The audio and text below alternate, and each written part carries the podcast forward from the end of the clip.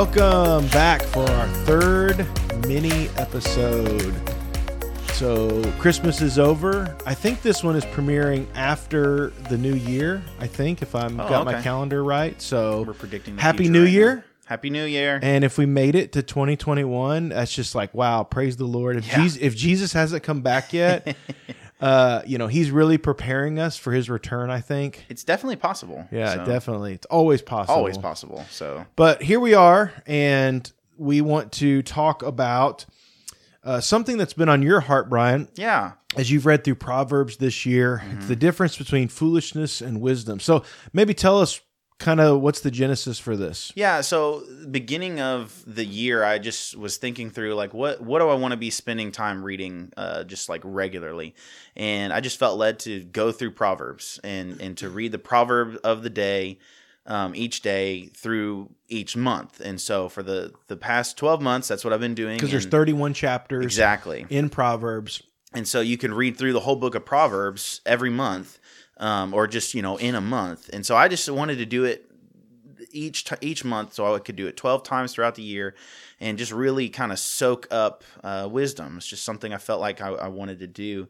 And um, as i was thinking about it, there's there's really um, just a couple big takeaways. There's so many takeaways um, you could have but the the big ones i was just thinking about and wanted to talk with you about brian and see kind of what you thought um, as I was reading, I found something interesting. You know, the very popular quote is uh, The fear of the Lord is the beginning of knowledge.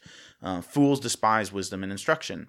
And so that's Proverbs 1 7. So the fear, the, the fear of the Lord is the beginning of knowledge. The Yes. beginning of wisdom is the fear of the Lord. But what I found was that there's another beginning of wisdom that Proverbs talks about that kind of I, I was surprised by. In Proverbs 4 7, it says, The beginning of wisdom is acquire wisdom. And with all your acquiring, get understanding. Hmm. I thought it was interesting. So Proverbs has this twofold understanding of what the beginning, like what is wisdom, and it it's it starts with knowing God. Ultimately, you can't be wise unless you know the Lord. You Yes. can't have wisdom that leads to salvation, which is the gospel. Um, you can't know that without knowing God. Right.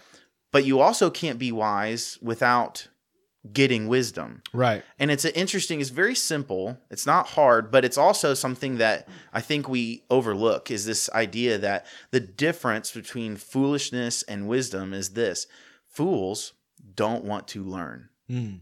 Wise people want to learn. Yeah, yeah. And when we say wisdom wanting to learn, it doesn't necessarily mean fill your brain with facts and Right. knowledge because intelligence or the ability to know things does not always give you wisdom. Now, definitely there is a wisdom to be gleaned by knowing more about the world and knowing what's out there. However, some of the smartest people in the world are not wise, especially in the ways of the Lord because they they deny him. And so we know that true wisdom does come from the Lord, and that means you know how to uh, live and act and follow the Lord and honor the Lord with your life. That's exactly that's exactly right. And you know, it's funny you said that because I was reading uh, earlier this morning, and I'm trying to find it right now. It's in Proverbs. Um, uh, I think it's in Proverbs 18. It might be in Proverbs 17. Take your time. We we're not doing anything right now. Oh, good, good, good. Um, well, uh, the the point is that uh, it, it actually talks about. It says something like, "Why is there a price in the fool's hand for Uh-huh. wisdom? Um, because he is senseless. He has no sense." Right. And the idea was interesting. It's like fools can want to know things, Mm-hmm. but they don't want to apply things.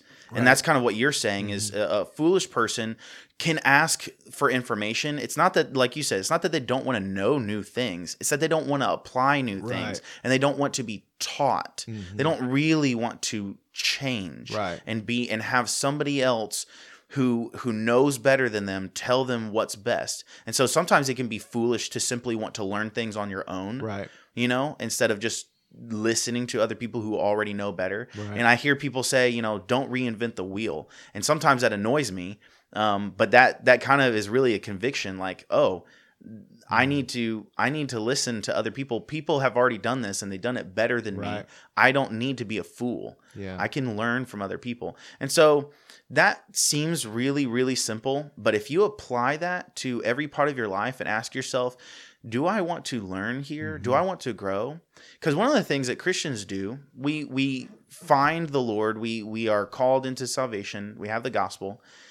But then, you know, now we're saved, we have wisdom of the Lord, but then we're not growing in areas like finance. We're not growing in areas like parenting. We're not growing in areas like all these other things. And it's because we're not getting wisdom. Yeah, well, a lack of wisdom is a lack of godliness in our lives. That's true. you know we it, not having wisdom it's another it's another one of those things that god puts in our lives to show how much we need him and depend on him and i love you know i've been reading through james uh, Yes, this year and i loved right. I, one of my most favorite verses is it says in james if anyone lacks wisdom ask, Ask for it. That's what wisdom believe is. that yeah. he will give it to you and so we have to go to the lord to get our wisdom Yeah. and if there's a lack of wisdom it's because you're not walking with the lord That's right. That's right. so that's that's a good marker if your life if you're like, man, I just I can't get my act together. I I I feel like I'm always making mistakes. I don't know what to do. I don't know where to go. I don't know how to how to function. right.